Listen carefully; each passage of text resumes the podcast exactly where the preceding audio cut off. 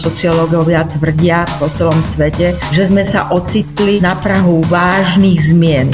My sme denne svetkami jeden po druhom, ako také domino, padajú jednotlivé tie medzinárodné zmluvy, ten systém dôvery, ktorý bol budovaný veľmi ťažko a za cenu veľkých kompromisov a obetí, ten zrazu ako keby sa nám strácal pod rukami jak si neodvažuju se prorokovat, jak dlouho ta jednota západní vůči tomu konfliktu na Ukrajině vydrží, ale myslím si, že je snažší říct, co se stane, když nevydrží.